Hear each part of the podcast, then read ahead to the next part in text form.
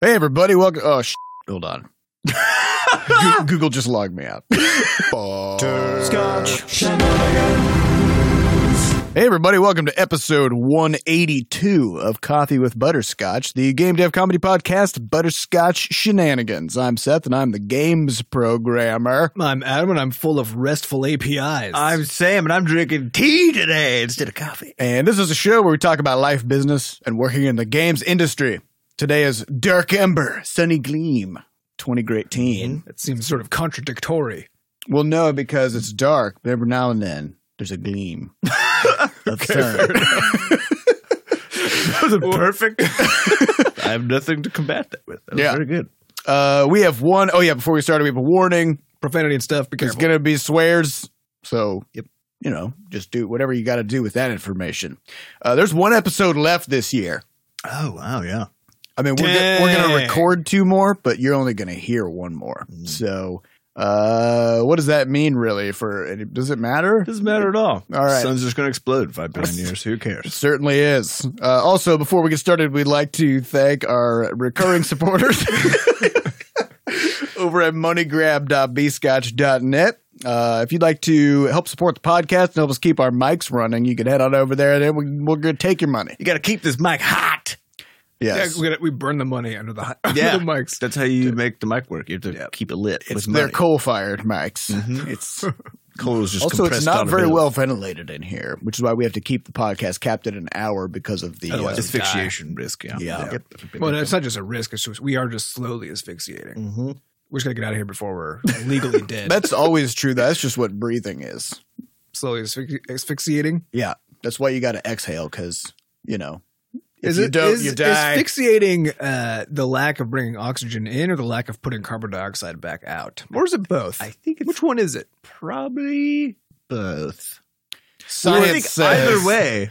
I mean, either way, you're dead. Yeah. But I wonder if it just said we were we were talking with our dad this weekend, and he said, you know, you guys should really put together a uh, sort of uh, what's what's that? Who wants to be a millionaire? Emergency. Emer- like the, the Lifeline. phone call, Lifeline. lifeline. Line. yeah. See, we could, we don't even know what the, what Need the fucking word is for that. We would need to call That's what I somebody to figured figure out. that out, where we could then call them and be like, you know, okay, so we don't know what we're talking about on this particular topic. Here's an expert or whatever, and uh, Instead of bumbling around for a few minutes. I- yeah. But well- the problem is, then we would just be calling people. Yeah, I think all the time. importantly, Every five we never minutes. know what the fuck we're talking about. Mhm.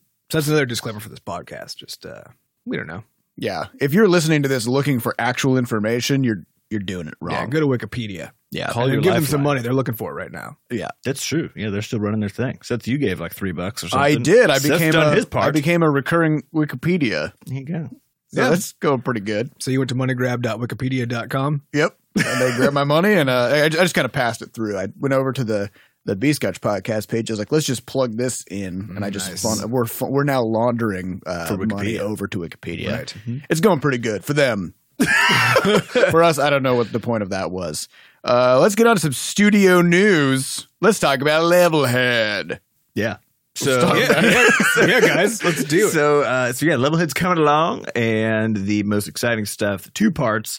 One is that we now have 49 levels that were built on purpose, Yeah. which is important. Um, that essentially are supposed to take players. I like the idea of building a level on accident. well, the, It's easy to It do is in very- Levelhead. yeah. You just trip over a rock and you've built a level. you're like, "Bah, bah," and then it, it, it doesn't necessarily play well for new people. Yes. So But sometimes it weirdly does. Sometimes it does. Sometimes you have happy accidents, like a Bob Ross painting sort of Yeah. situation. Um, but yeah, so so we built these 49 levels, and then uh, last week we were able to run Sure through them as a person who hadn't played the game too much yet inside the office. Uh, it took like f- about four hours to beat the whole set.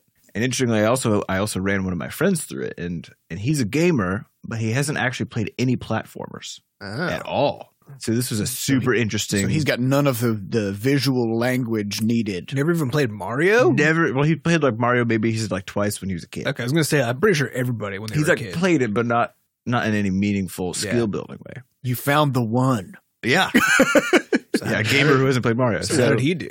it was very interesting watching because it took him forever to accomplish most things. Because of course it's hard. Yeah. it's actually a very hard game at the end of the day. Um, and so the skill cap is really really high on it. Uh, but mainly it was very amusing because I think he's also just the sort of person who zones in on like some semi arbitrary goal. So he'll, he'll see a coin that he just decides he wants to get.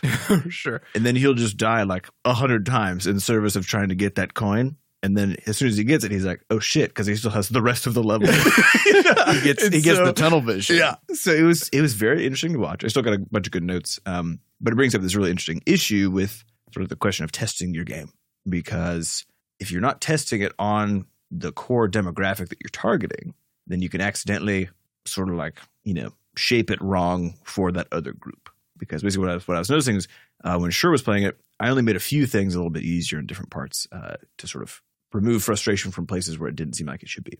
But uh, watching this friend of mine play, I could have like softened down everything. You could just rebuild the whole game. I, I basically should have rebuilt the whole game in order to sort of accommodate this way different pace of, of learning and everything else. Uh, the problem is that it would actually be super boring for people who have played, you know, platformers generally. So this begs a question: What if there was a a uh, sort of when you first start playing, you can choose what your experience is, and we can insert like five or ten sort of real Buffer levels. turbo rookie buffer. Well, the thing is, those those first thirteen levels do that already, where they sort of onboard people in. It's just that once they get out of that, that's, like, those- those that's are- not the problem. yeah, that's then, not the problem. So, so it, it's a super interesting thing. So we got another But those same today. people wouldn't survive the community levels correct?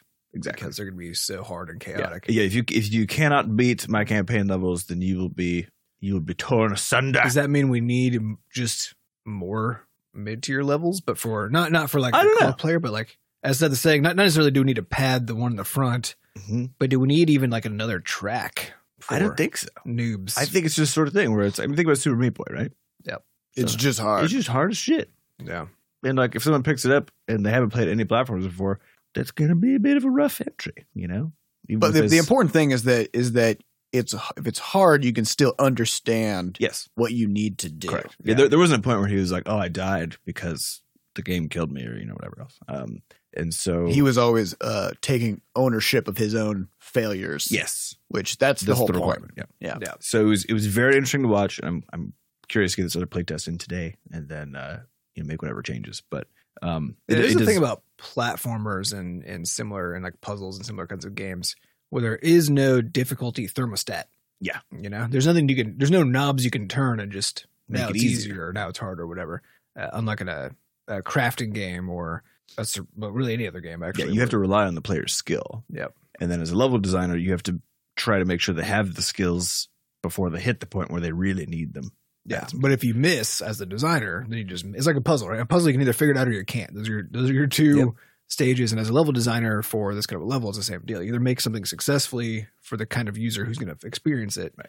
or you don't. And if you don't, they just have a really hard time, and there's no kind of no Mhm. way around that. So yeah, I'm going to see kind of how the test goes today, and then figure out. Well, this is a this is an interesting challenge. I think we we didn't have with Crashlands so Yeah. much because with, with Crashlands, the goal was to make a much more chilled out game that had optional difficult Yeah. things. So so the the main people often comment on how it's it's interesting that the core boss fights against Hewgodooko are far easier than the side bosses that are Mhm. totally optional. We said, well, yeah, because you don't have to beat those side bosses, but you do have to beat Right. Hugo, right? And so if we made Hugo impossible to beat um, or extremely hard to beat, then most players would end up hitting Mhm. a wall and then just getting upset and then not wanting to play anymore.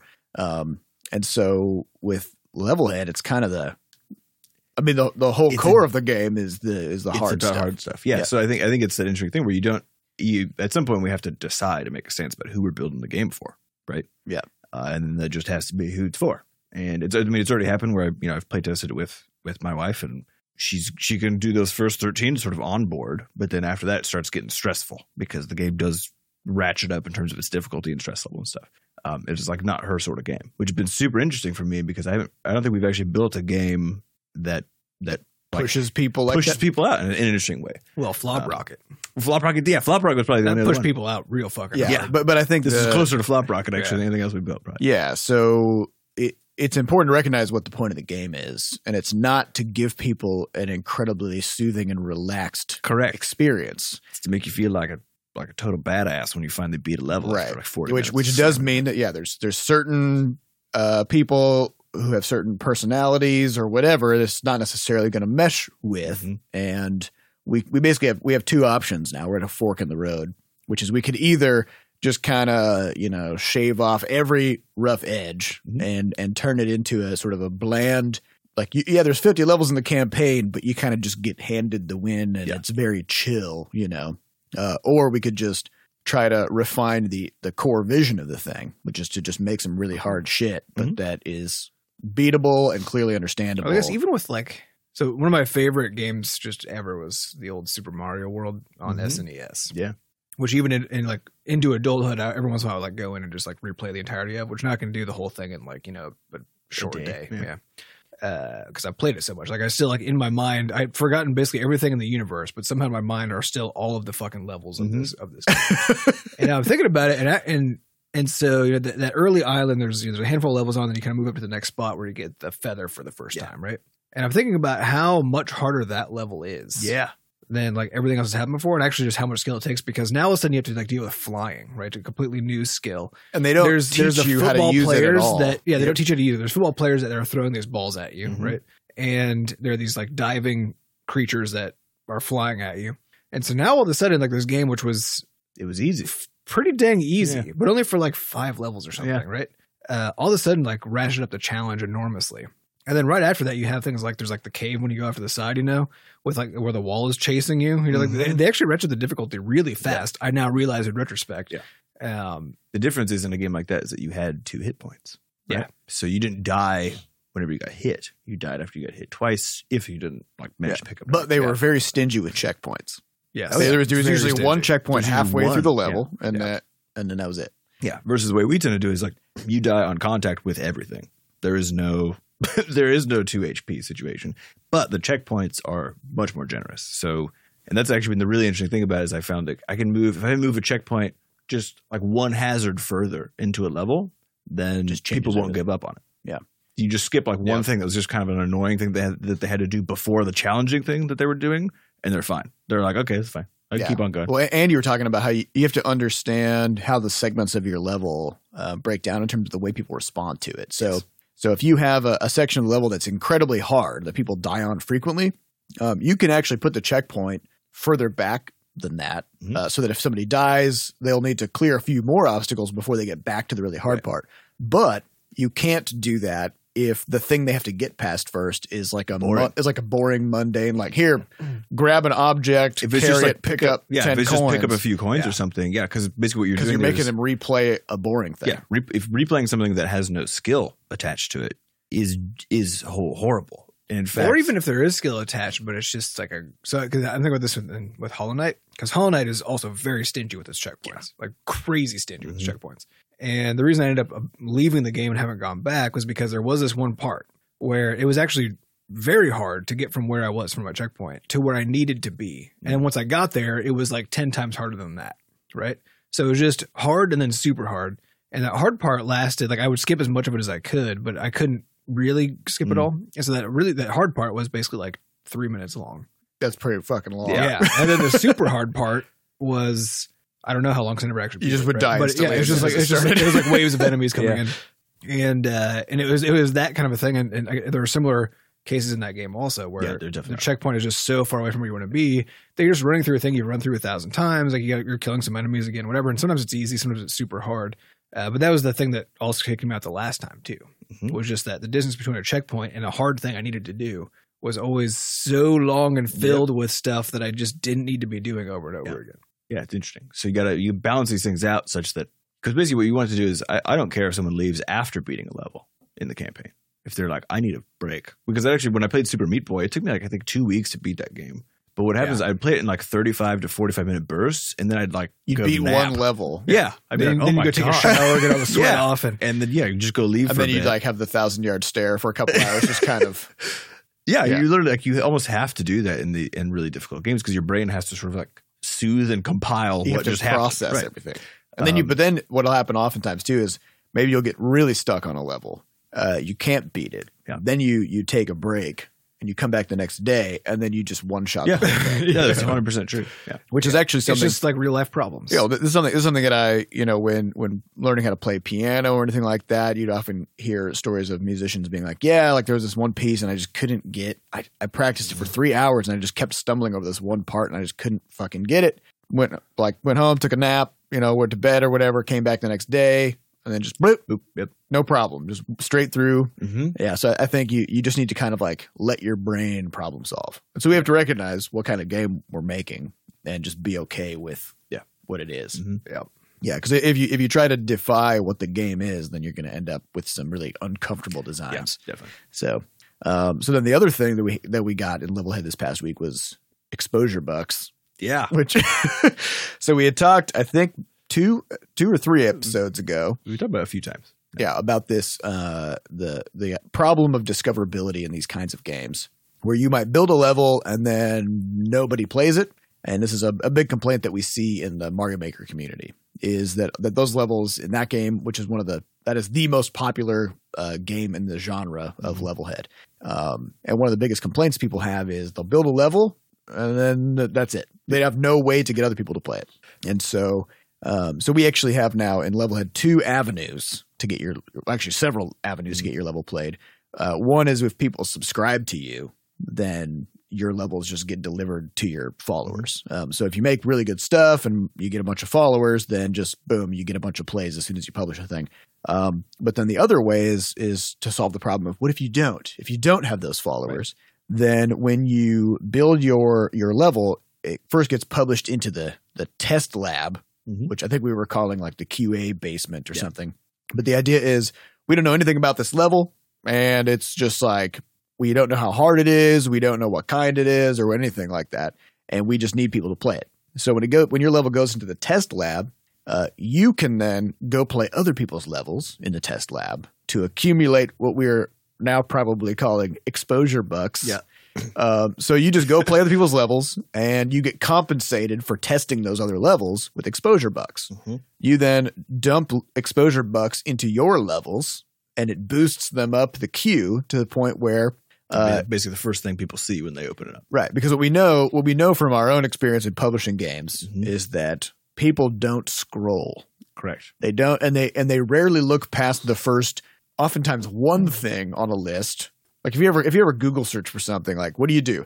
You scroll past the ads, and then you click on the first fucking thing Right. after the ads. Well, people scroll when when they actually don't want anything that's being shown. Right. So like if you're on Netflix and you find yourself scrolling, just stop being on Netflix because Because you're already, you've already, already decided. lost. You've already you've already decided that nothing is of, of interest. You know. yeah, and of course, And same deal with games, right? If you if you start have, if you have to scroll, that's because like there aren't any games that you want right now. or you just don't want to play games right now. Or you're just games lying to yourself about it, which we'll talk Totally about later possible, because I have thoughts on that. Um, so, so the idea is then what we've what we've sort of created is almost a bidding system, Right. Where if you don't have any followers, you can still make people see your level, Yeah. by pushing it to the top of the list, by accumulating exposure bucks.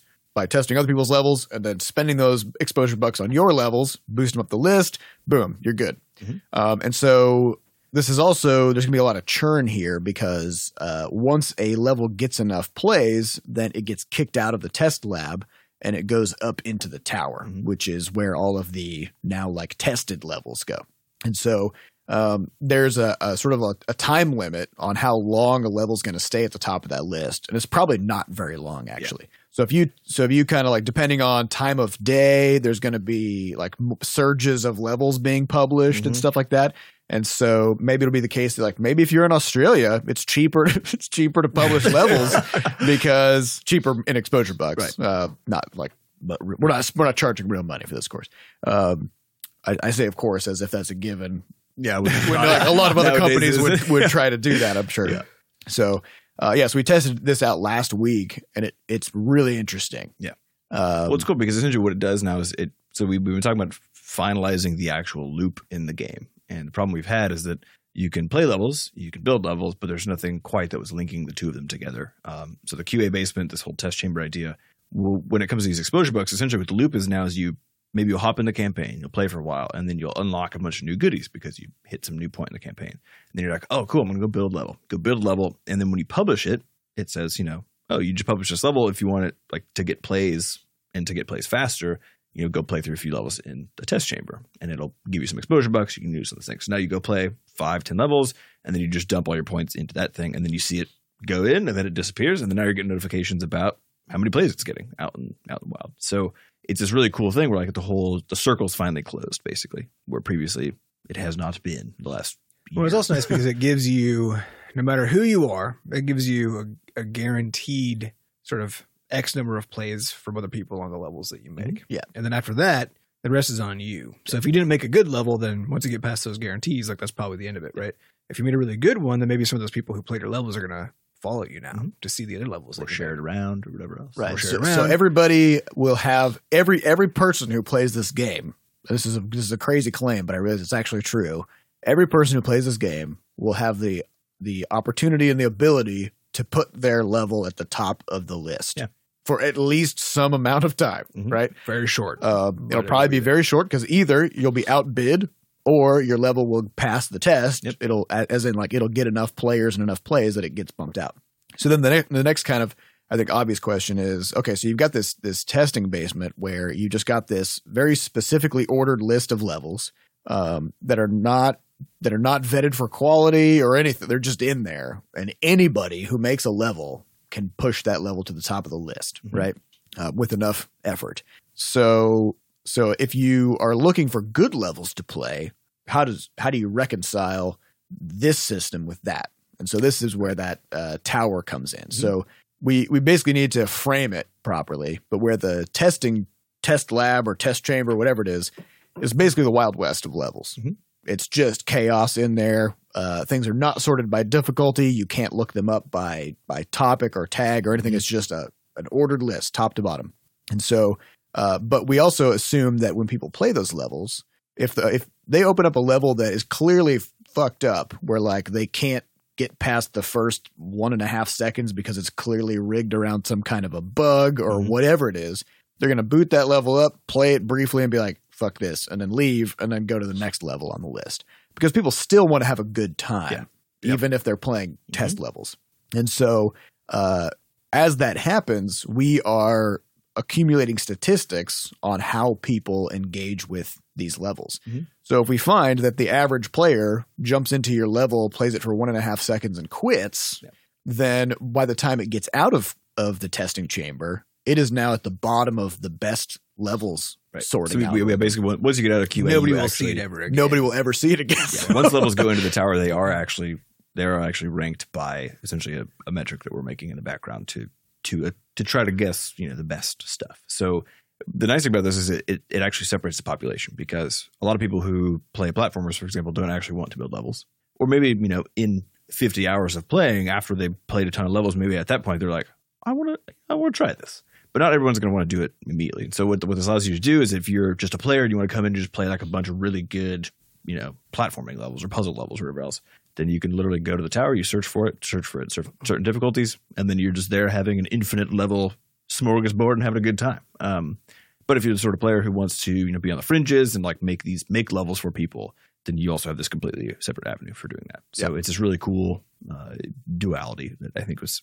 going to be super fun to see kind of how it plays out with other players. Yeah, you're you're going to end up with the people who are really passionate about building levels almost exclusively spending their time in the workshop and the test chamber. Yeah. And they'll just be like playing each other's levels and stuff and then everybody else also benefits because Good no, stuff. they like uh, yeah, if, if all you want to do is play good levels, you don't have to go in there. Mhm. You don't have to go, you don't have to get exposure bucks or you don't have to publish. You don't have to do any of that stuff. You could just boot it up and play good shit. Mhm.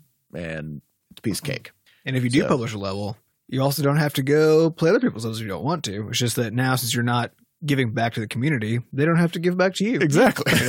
Your level's still published. that's- Other people could find it if they know what the share code is and go find it on purpose, right? yeah, But- you could tweet it out. yeah, You could uh, maybe if you've got subscribers in the game, you know they'll get your level and they'll play it. yeah. So you might actually, so people who are who are doing really well might then get pulled up out of Yeah. out of the test basement anyway, even without actually going in there yeah. themselves. So yeah, what, what you would have is people who are really popular creators. Actually, we assume like, well, they're popular because they're making good stuff. Yeah. and so they don't really have they don't to. need to go. they don't need to engage with the masses. They can Right. just like they publish their level. It'll get enough plays from their own their own uh, fan base or whatever yeah. that it'll just automatically. Yeah. pass So the idea is that we provide a mechanism for those people who don't already have that Yep, and then which is most people. which is most people. And then for those that do, then they don't have to participate. Yeah. Yeah so I'm I'm really excited to watch the bidding wars unfold as people dump mountains of Yeah, the, exposure. the part I'm the most worried is not quite the right word, but the most unsure about how we're going to solve exactly is the timing part because things get downloaded from the like the level gets downloaded. Like you, you do a search to find out what the top exposure bucked levels are, right? Yeah.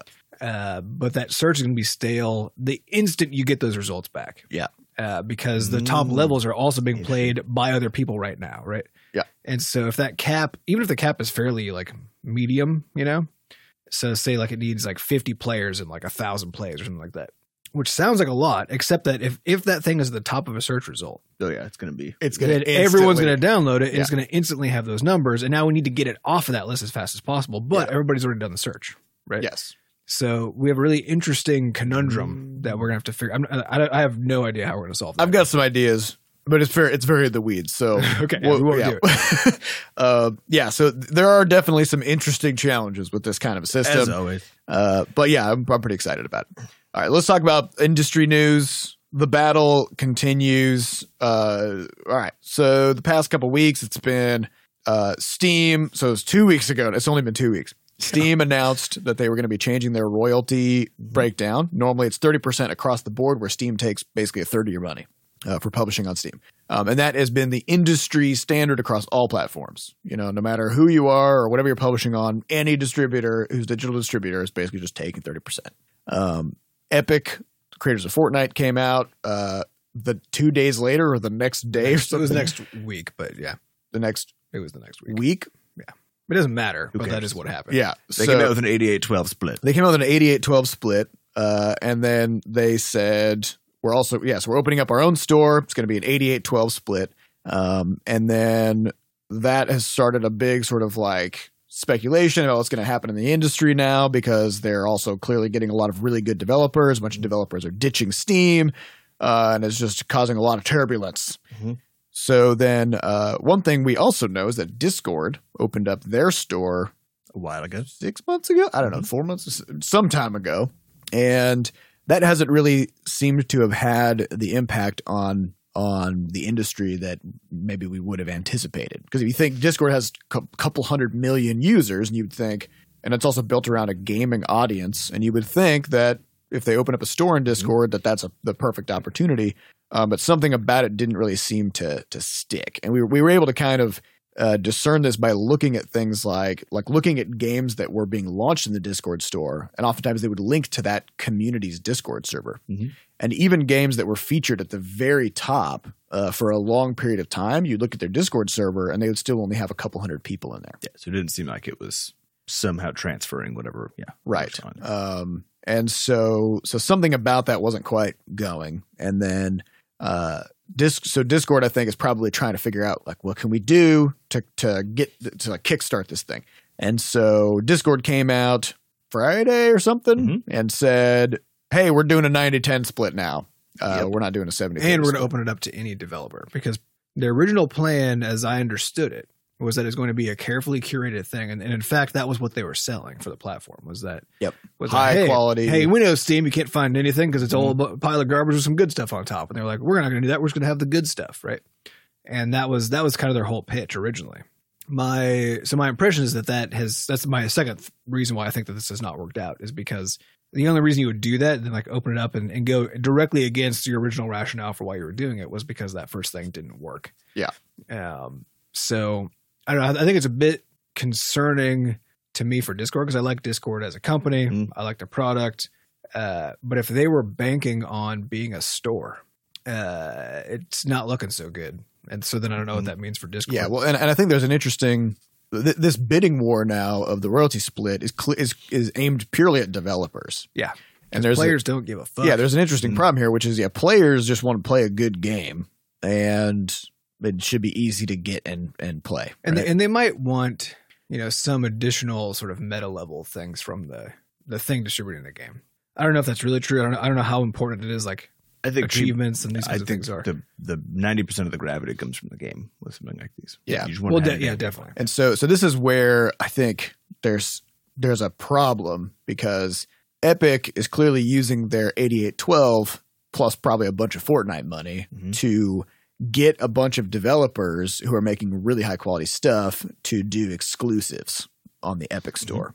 Um, and Discord did have some exclusives, but they weren't necessarily these like big name. They weren't things people were games. excited about.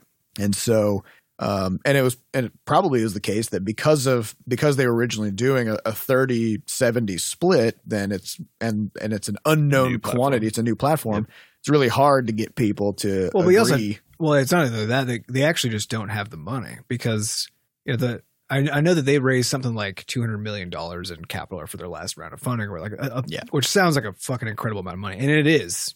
But when with it comes 200 to a million game, users and you're, you're Well, I know running all that, the right? server infrastructure. Yeah, but but more importantly, when it comes to to a game, if you're a developer and you're trying to sell your game somewhere, the the range of income you can make off of that thing or the revenue is between zero or I guess a loss, right? Mhm. I guess we're just talking revenue revenue, zero, yeah. yeah. so revenue zero to just the sky, right? Like it can go fucking anywhere. You can billions a year. yeah, people have made twenty million dollars off of a game, fifty million dollars off of a game, whatever. That doesn't happen to almost anybody, but it does happen.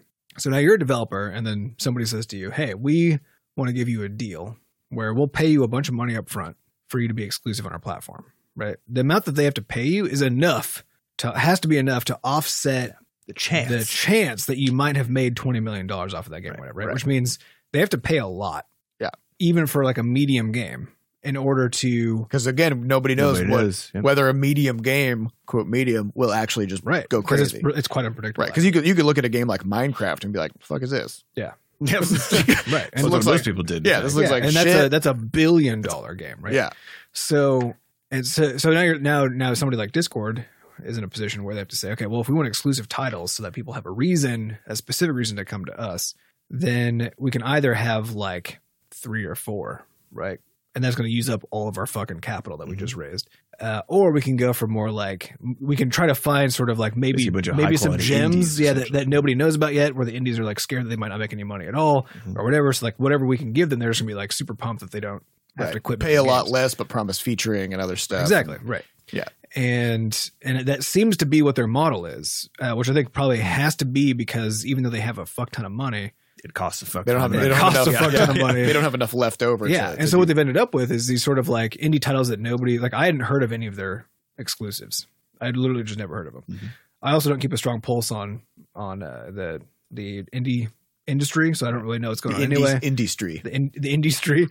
uh, so I don't know. Maybe maybe people were very aware of these. I, I'm not sure. Um, but but I didn't know about any of those things, and even actually their titles in general.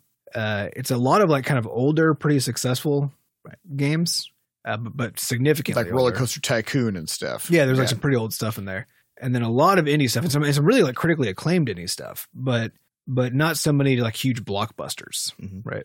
Uh, is what is basically what they have in their store, and so they do have a nicely curated list. Like it seems like it's all good games, Oh, yeah. but it's also not the games that everybody already knows about.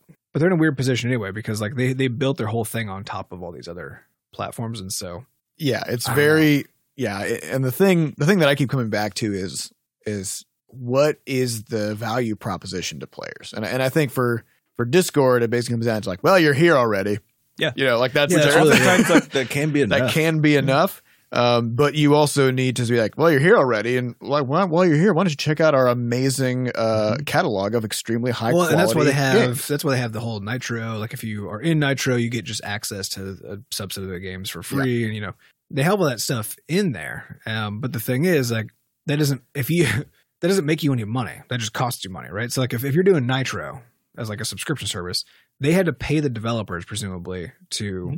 Be a part of that because they had to guarantee that they was gonna they were gonna make some money off of that. But, yeah, and And I'm, so I'm that means it's probably just a net cost for Discord to like run a service like that. Yeah. Which means they're operating at a loss probably on that part, which is the part that people now just get more free because they're already in Discord, right? So they were getting free stuff. They bought Nitros because they wanted to support Discord. Now they also get free games. That's great. But why Yeah. would they then go and like buy other games? You know, mm-hmm. like but yeah, I'm I'm still a big believer that for games, I, I think this isn't necessarily true for something like Netflix or whatever because it's a very passive medium. But I think for games, I think a subscription service is bad. Yeah. Um, in the sense that, uh, like I I have Nitro on Discord, and I I opened up the list and I'm like, oh fuck, apparently I have all these games now. I just there I Bad have North, them. Parkasaurus. yeah, there are a whole bunch Coaster of them Tycoon. wanted to try. Yeah. Yeah, Um, there's there's a bunch. I think those ones are not necessarily in the Nitro subscription, but but there were a bunch in the Nitro. Tooth and tail. Yeah, there were a bunch in. Nitro that I had been wanting to play for a long time, and all of a sudden I had all of them. And for some reason, I couldn't bring myself to download any of them. I, loo- I looked at all the list and I was like, "Well, I'll get back to these later." But it, it kind of reminds me of that sort of like weird, uh, uh, what's the word? Like that weird kind of malaise that sets in when you're looking at the Netflix front page and you're just like, choice paradox. yeah, problem, you, you're yeah. you're in choice paralysis mode. Um, which is interesting that something like the Epic Store is just doing like, hey, one free super fucking good game every two weeks, Mhm. which is a very different thing because I made sure to get on there and download Subnautica. Yep. Which, it- by the way, will still be free while you're listening to this podcast. Yeah. Mhm. So Um, go get that. Yeah, and so it's like, hey, here's one just fucking amazing game that we know you're gonna love because it has the stamp of approval from every Mhm. person in the universe.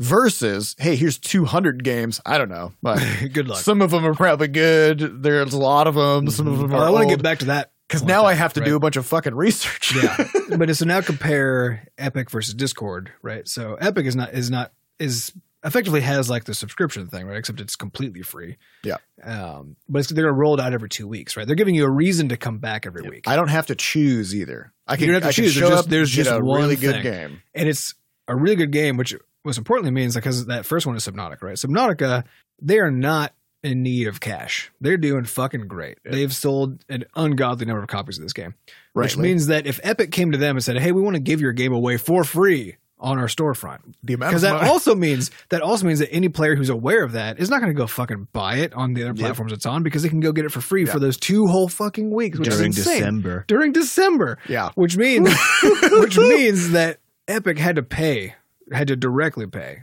an A- a ungodly lot. amount of Yeah. money and they to did. those They could and they did. and they could and they did and I think so they're they're in a position where they can actually pull this off potentially because the amount of money required to do it to to offer this kind of people to not only just say you can have a game for free but like you can have one of the best available Mm-hmm. Mhm. games for free and yeah there's just nobody else can come close to that the capital required when it comes to the exclusives right Yeah. You can't just say well yeah we- we've got exclusives but we actually have some of the best exclusives like the fact that the next supergiant game Yeah. is in exclusive early access on their platform It's all good. Like, again, stuff. like- yeah, yeah. I mean, so what worries me about this uh, is just that I feel like Discord is doubling down on a bad move. yeah I think the subscription service was probably not the way to go if you want to create the feeling of like an extremely curated, high quality premium platform. Um, by just populating it with a bunch of older games, just to like have stuff in the catalog Mhm. that people now just already have on accident.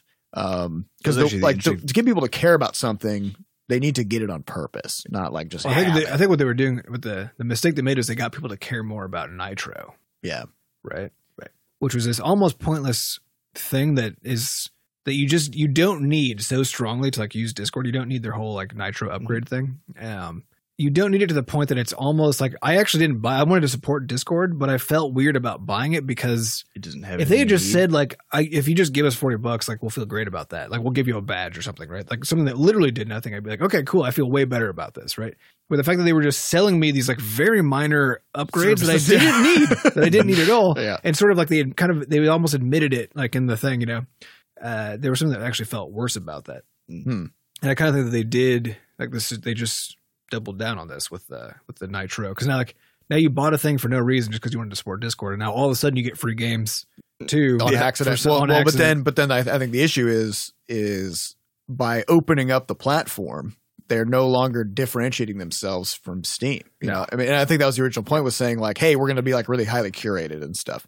Um, and the biggest gripe that players now have about Steam is the volume of games. Yep. Um, well, if you really want to, if you really want a floodgate to open up, just take away all the curation. You know, so Which does make me wonder if they're going to do because they, they were talking about doing this, and I guess they didn't say like when in 2019, but they said it, it sort of the implication was like literally when the new year starts, so which would be a pretty fast turnaround.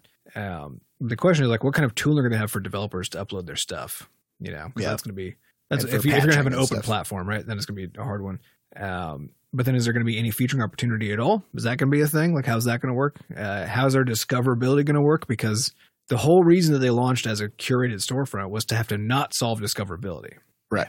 That's the only that is literally the only reason to have a niche storefront that just has a certain subset of games in it is not because that's good, but because discoverability is so hard. It's a good idea to not try to solve that problem if you can help it. Yes. Because it just it isn't yeah it just isn't better to be on a storefront that isn't Steam just because Steam has too many games. Like that's that is a nutty, ludicrous. Right. Thing, right? it's because it's hard to find the good games, and Steam Which does means you got to solve it better than Steam. Right. And Steam Yeah. does a, a remarkably good job actually of surfacing content. Yeah. Um, and and they've been they've been working on it for a decade, right? Uh, especially the past five. And it's a hard ass problem. It's a very hard problem. So ass, hard ass problem. hard ass problem. So if you're if you're gonna go now walk into this space and just you know suddenly open up your floodgates and try to and then try to take them on, it's kind of it's just hard to imagine that happening well because probably what's gonna happen is that there will be some subset of people who love Discord and prefer it. They'll use Steam to find the games they want, and then if those games are also on Discord, they'll go buy. This is actually how people use GOG. Yeah, I was gonna say it's a, it's a GOG Yeah. situation, which doesn't necessarily Bode bode well. Yeah, no, it doesn't. Uh, yeah, so we'll we'll kind of see. I, I think we're kind of at the cusp of of potentially some interesting fracturing happening um, across the PC distribution. We'll keep our eyes on it. Yeah, we'll keep our eyes on it. We'll we'll keep everyone apprised.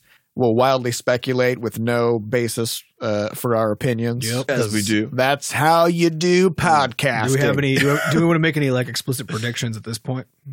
I think uh, over the next couple years, the Epic Store is going to take a pretty hefty chunk of Steam's market share, and I think Discord is going to probably not do that. That's my guess. Yeah. uh, my only worry is that Discord overinvests in this and then kind of tanks, and then because yeah. I fucking love Discord. So So the thing is, like, if they, it is weird to me that they they have like no mechanisms to monetize their whole the whole thing that they did in the first place.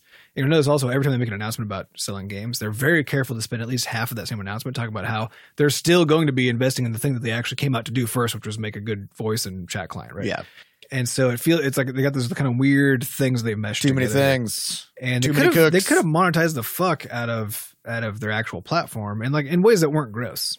They absolutely Yeah. could have done it because I mean, and they did it with Nitro. That was just Nitro was a little bit too pointless, right? Uh, or no, it wasn't pointless enough actually, right?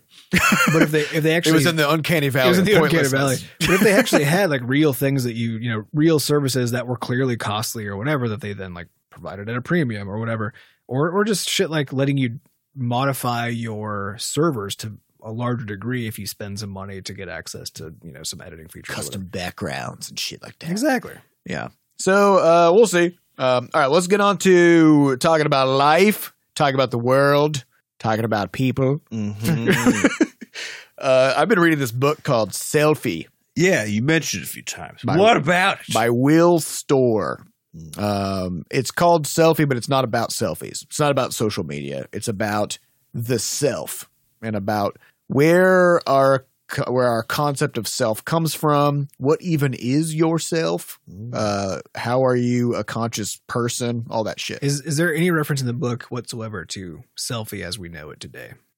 to the the Like Social the, like media the taking a picture of a, of uh. I think there are some. Okay, good. Because I was gonna say like I'm trying to figure out if that's a good sell or a bad sell to call it. Because like I would actually actively avoid a book called Selfie. Yeah, I think it was a bad move, but um, yeah. And so I think we talked maybe a week or two ago about this this elephant rider metaphor Mhm. about the idea that you are actually not really fully in control of yourself. Um, and really, you're kind of just like gently trying to steer this giant beast that's kind of doing its own thing. Um, and most of the time, you're not really actually succeeding at it.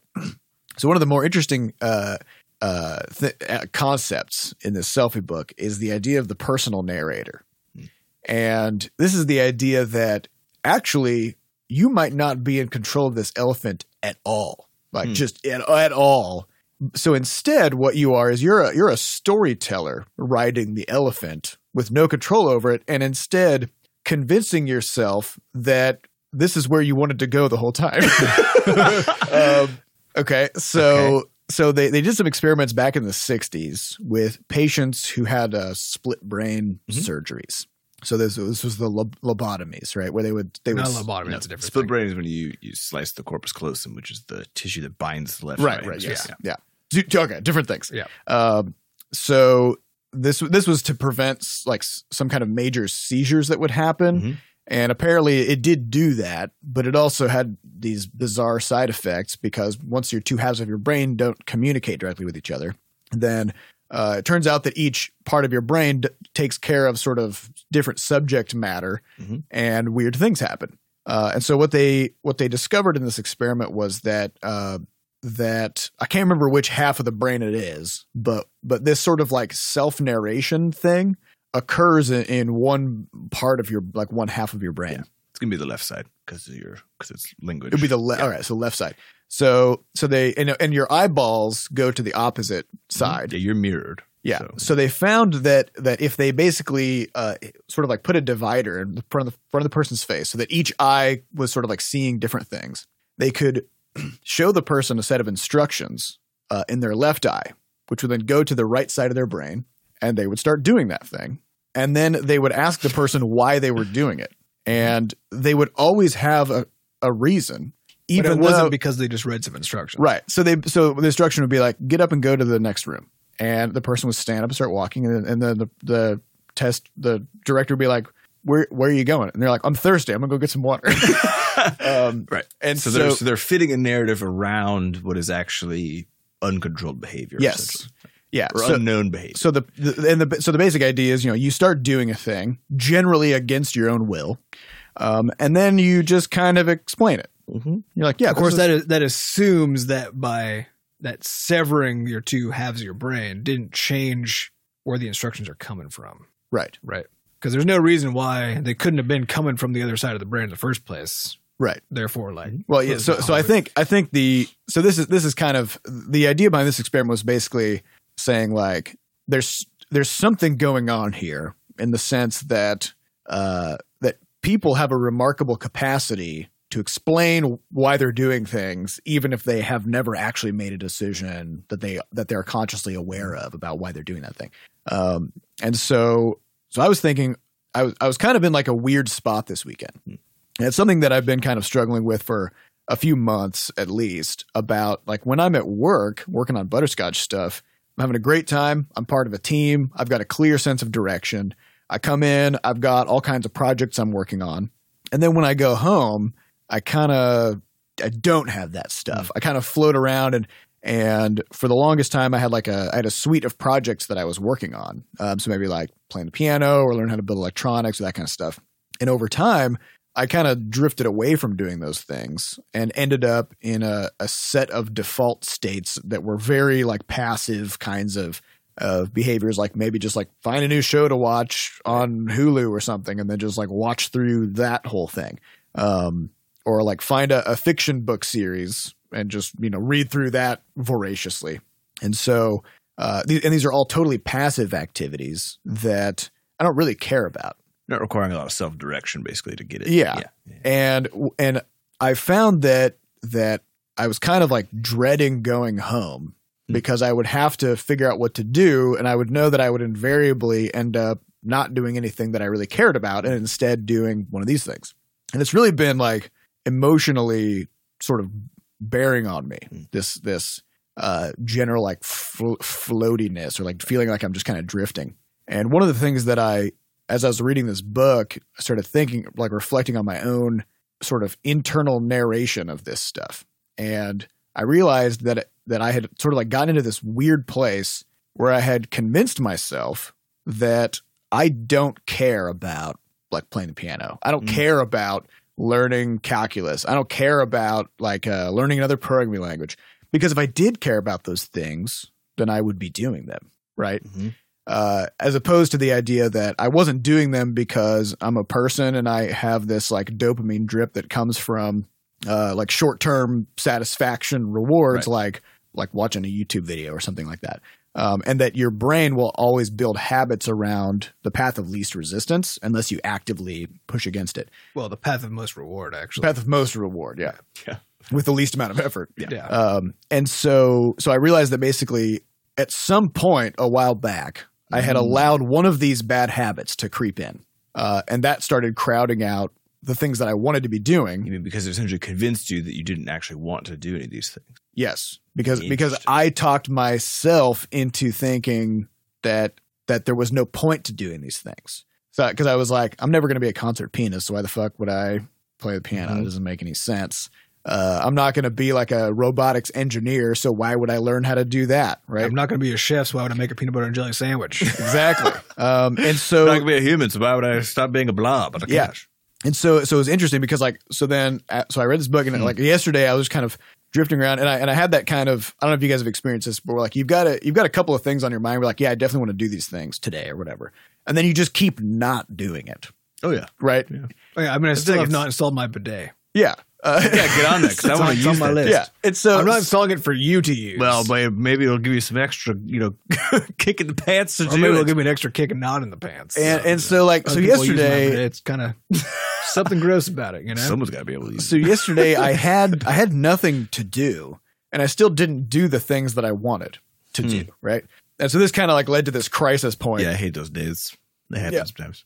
And so and I, and so I started like I really dug deep and so I did a bunch of journaling and I was like and I was kind of reflecting on what I was reading in this book and I was like I I think I see what's happened. Mm. You know, where I've I've over the over several months I've developed a suite of bad habits and then I have I have rationalized those bad habits into changing my opinion about the things that I really actually care about to make me not care about them so that I would feel less bad about not doing them. Hmm. Right? Although another question is, as a consequence, do you truly not care about them now? Right? Because Like- yeah, like- you could take it either direction. Yeah. Is, is, it, is it a lie that you don't care about it? Or is it that, that your brain is telling yourself? Or has your brain successfully convinced yourself to not care? no, about it? because because what I did was then I I was like, okay, what what do I care about? And of course, maybe maybe I don't care about like doing electronics or whatever. Uh, I think there's something like a, on a deeper level, which is I care about building things. That's something that I love doing, right? I care Learning about stuff. yeah, I care about like learning new things. I care about working as part of a, a team. I care about making interesting, meaningful progress toward goals. I care about being challenged, you know. And so basically, I kind of like laid down my value system. And then I laid down a list of all of the activities that I normally do on a weekend or an evening or something. And I was like, fuck, none of these line up at all with Yeah. the things that I actually care about. Um, which would then explain why I feel like I'm just kind of in like a mindless, stupid fog, right? Hmm. Uh, so so then like once you frame it in terms of like how do my how do the things I'm doing square up against the things I care about, then you realize there's no connection there. Then it makes it much easier to just Right. start doing other things, you know. I did. So I so I turned in my final uh, art assignment on Saturday night, 10 p.m. Um, and this is for those two classes I've been taking for the last uh, eight or nine weeks. And the combination of those two classes has added between like eight and 16 hours of artwork outside of the studio for these courses.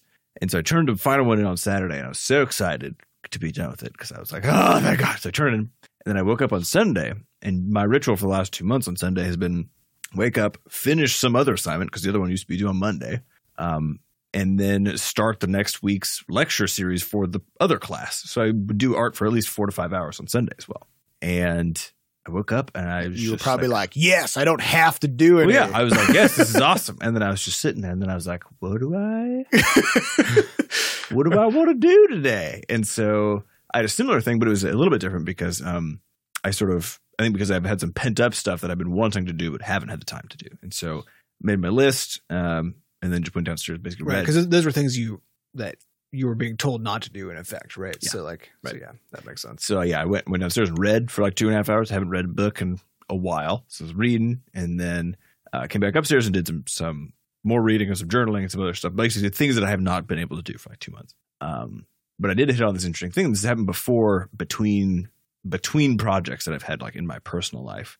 Uh, there was one point I think during the summer where I had a, I had a two week sort of gap between the big things I was working on, and in those cases, if I don't have a if I don't have a structure to sort of be applying myself to, where I, there's a thing I want to do, and then I have sort of laid out the roadmap, and then just start working on it, then I definitely hit this sort of weird drift point where I'm just kind of like I just kind of I just kind of start existing in a very strange way, and then I get very mopey about it. Yeah, if you if you haven't made an active decision about your goals and and the structure of how you're going to get to those mm-hmm. things, then you end up just going down whatever is the easiest, quickest reward, which is invariably something on the internet. Yeah. The thing is, like, you can. Uh, there are some times where I've decided to be like, all right, I'm just gonna, I'm just gonna fuck around for like today, you know. And then those are usually really fun days. But it's it's the days where, like you said, where you have You haven't decided anything. or where you have this feeling like I feel like I want to be working on these things, but then you just don't for Yeah. some reason. Um, those are the worst by far. Yeah, but but this this kind of speaks to that that the idea that you are driven oftentimes by things that you don't necessarily understand or recognize. Um and so maybe it's like the the addictive craving of a of the dopamine drip of like going through, you know, Reddit or or Twitter or whatever. Um and that's what you that's what your like brain really wants to do right now. And consciously you're like, yeah, but I got to do this laundry. And so instead what you'll do is you'll you'll definitely not do the the laundry and you'll also avoid doing the The obviously bad thing. the obviously bad thing and instead you'll pick a third bad thing. It's like you're like Yep. so instead you'll go on YouTube or something else You'd be because like, well, at least I'm not doing that. yeah. And so, you know, you, you feel like you're in control of the situation, but really you're just kind of like read you're you're like slowly angling your brain's bad impulses towards some other bullshit. Mhm. Uh, so yeah, I mean, it's just kind of an interesting way to think about things. Yeah. So I'm doing So some, they are. sl- I mean, the, the framing is interesting though, right? Because it's not that those are bad impulses from your brain, right? At all. That's just it's just a thing your brain wants to do. The reason it's bad is because it's incongruent with what it's the outcome. some part of you has a has like a longer term goal of some sort that is directly contradicted by your brain's natural tendency just to be amused, right? Yeah. And so so it's not it's not bad at all to be amused or to seek amusement. We just we feel like it's bad because we want to be we want to we have want to done be other we things. want to be better than that. Yeah. Yeah. we, will, we want to be more than that. yeah. Because again, it's not. I don't think We it's, a, don't think it's a good bad thing. I think it's just like there. There's like this. There's this other thing you could be doing, which is not just being amused. Yeah. Right. I've, I've always felt like the word consumer should be a bad word. Like the like you could be a builder or a creator or a thinker or whatever, but being a consumer, like that's the lowest form of of like activity, Mm. right? Like you just it's just being amused. are consu- like you're eating, you're eating, you're watching, you're just like absorbing Well, I, mean, I- materials. I, don't know if it needs like a it needs like a moralistic thing applied to it because like it's a thing that everybody does. Well, I know, but It yeah. is enjoyable. Yeah. Like I don't think it's bad to be very good at, for example, enjoying delicious food or great television or whatever else. Um, I think it's it's just the case that if if you land in a, I mean, it is it typically is how it works for most things, which is like if you land in a camp where that where your identity is solely defined by It's all well, it needs to be one about verb. Yeah, it needs then, to be yeah. about balance. You Yeah, know, because like you, of course, you have to consume. You have to, you have to take breaks from things. You have to eat. You got to do. You Not know, you only gotta, is it like I have to, I'm saying like it's very minus the like the necessity part of it. Like it's very fun to do these things, right? To like hop in and play WoW for ten hours, or like go see a new movie, or read we read a fantasy book, whatever else. Um, like beyond the, the the need for it, I think like it's it is good to develop both you know your own taste and like enjoy these the frankly the, the fact that you're alive, which to me is what consuming is. But it's kind of like if you if that's the only thing you're doing, it's like it's like more of a hedonistic lifestyle, right? Which kind of you know at the end of the day, slurping down. yeah. If, if at the end of the day, the only thing you're doing is like maximizing just your happiness um, along these sort of consumption dimensions, then you know maybe there's some other stuff to do. Well, you also, who cares? I don't know if you're perfectly. well, I mean, happy, yeah. don't For, for me, it just the it bothered me the idea that you know, kind of forecasting out. I'm like, okay, I'm 31, Mhm. uh, and I've got like at least 40 more years Yeah. of just like good ass kicking Mhm. to do out in the world, which means I'm not even halfway there yet. And really, I've only been a person for like 11 years. Yeah. You know, yeah. so uh, because as, as we all know, as soon, before the age of 20, nothing counts. Mhm. Um, it's all just experiments at that point. That was just you forming. Yeah, you're still forming, Mhm. forming your brains. Um, and so I'm really just just getting started. And what pissed me off was the idea that I would just for some reason be totally satisfied with where I'm at and just be like, "Yep, that's it for me." Like I'm just not gonna yeah. not gonna add anything to this. Mhm. Um, and that was kind of the the road that I started walking down, just being like, yeah, this is fine now. It's just coasting time, right? So, uh, but again, it all comes down to your values. So, Yeah. it's what do you want to. What do you want to do? If you made a decision about it, then go do that thing. Mhm. But if you haven't made a decision, then maybe take a step back and and do that. Um, all right, let's get on to some questions. We are sort of overtime, but you know we can hit a question. Mhm. I feel like. Uh, this question, all right, questions come from podcast.bscotch.net. So if you'd like to get your question on to a future episode, get over there and do that. First question and only question comes from Peanut Enut. What is the stance on parallel universes in your B-Scotch universe? Are there alternate versions of Flux? Are your games in the same multiverse as us? Mm. All right, we need some definitions So here. I think the first thing to say is we haven't consciously made any decisions with respect to any of these questions. Right, But we're about to.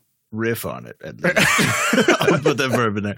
Um, yeah, so I think that the idea is that in some of the Marvel universes and stuff, they do like in the Marvel universe, they they'll sometimes just parallel split it. So this new Spider-Man movie, Into the Spider Verse, is literally this idea, um, which is that there's actually many of these universes, and there's like a different Spider person in each one. I think there's a Spider Pig involved at some point also. So Yeah. um, so I think that's kind of the question. It's like, are there are there sort of those weird mirrors of this place?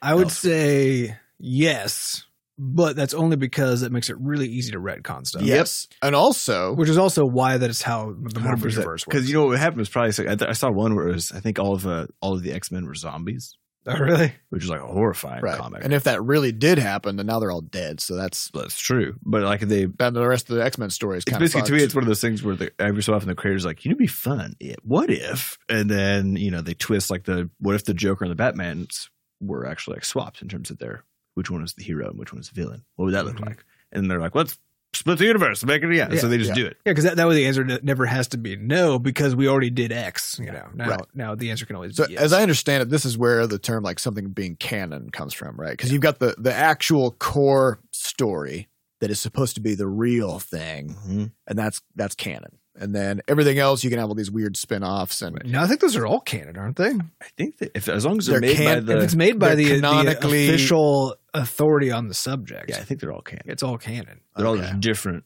universes, I guess. Yeah.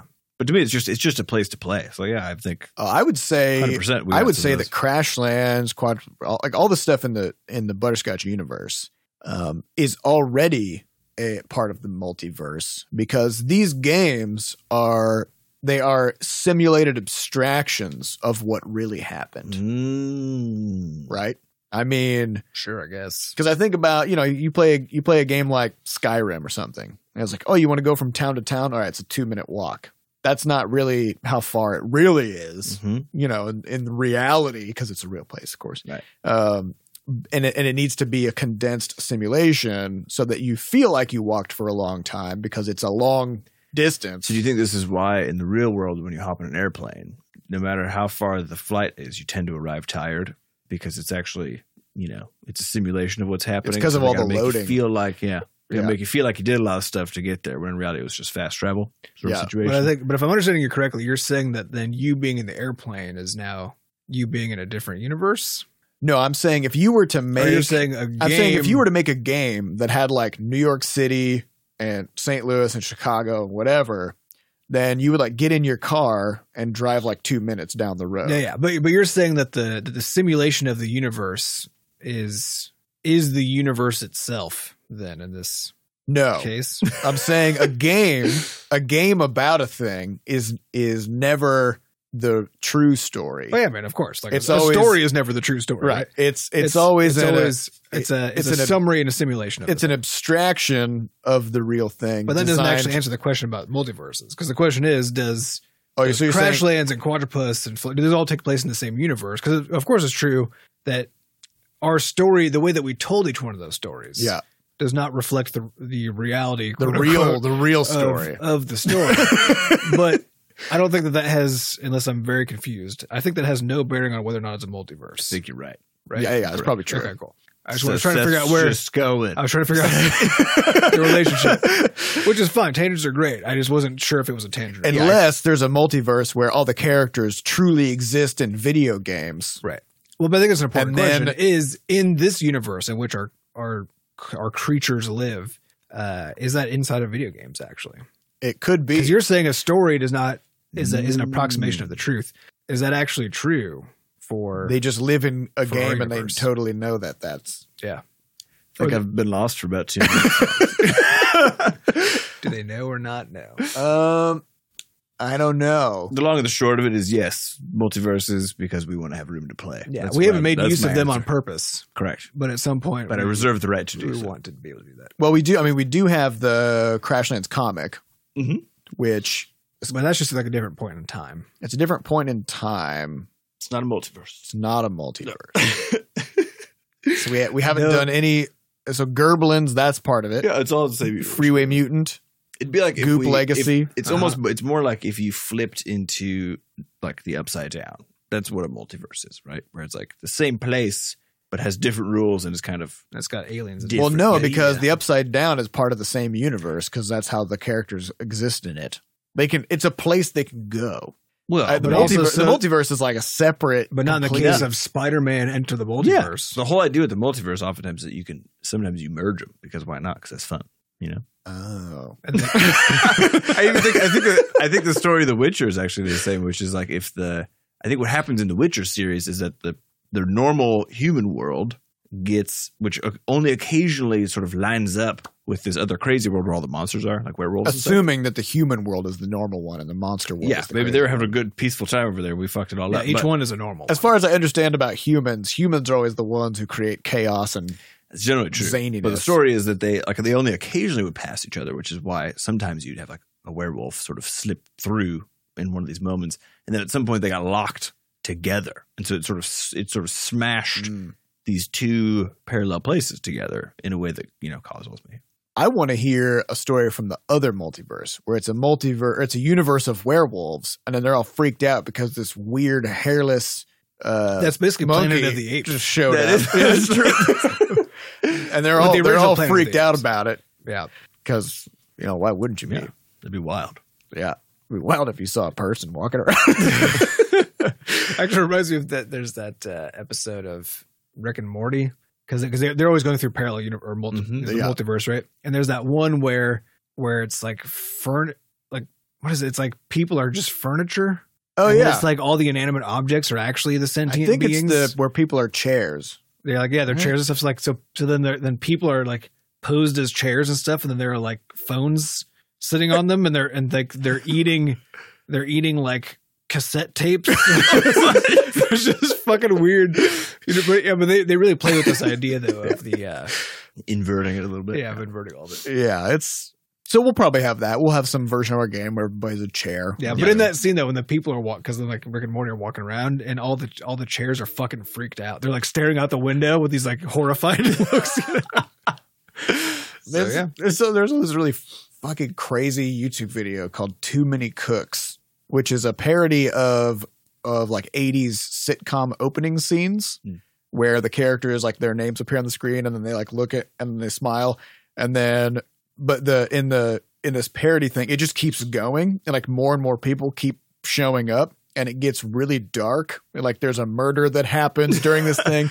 And then at some point the people become the subtitles and then there are these like words walking around and the people appear as a subtitle and they're just screaming because they're like, it's like yeah. I think that's a good slip into a multiverse Yeah. sort of situation. Yeah, yeah it's uh You be careful. I wouldn't recommend watching it. It's pretty, it's pretty weird. So, Huh. anyways, uh, I think that's all the time we have for this week. We'd like to thank our producer Fat Bard for making us sound good. Thanks to our community moderators who keep our Discord running.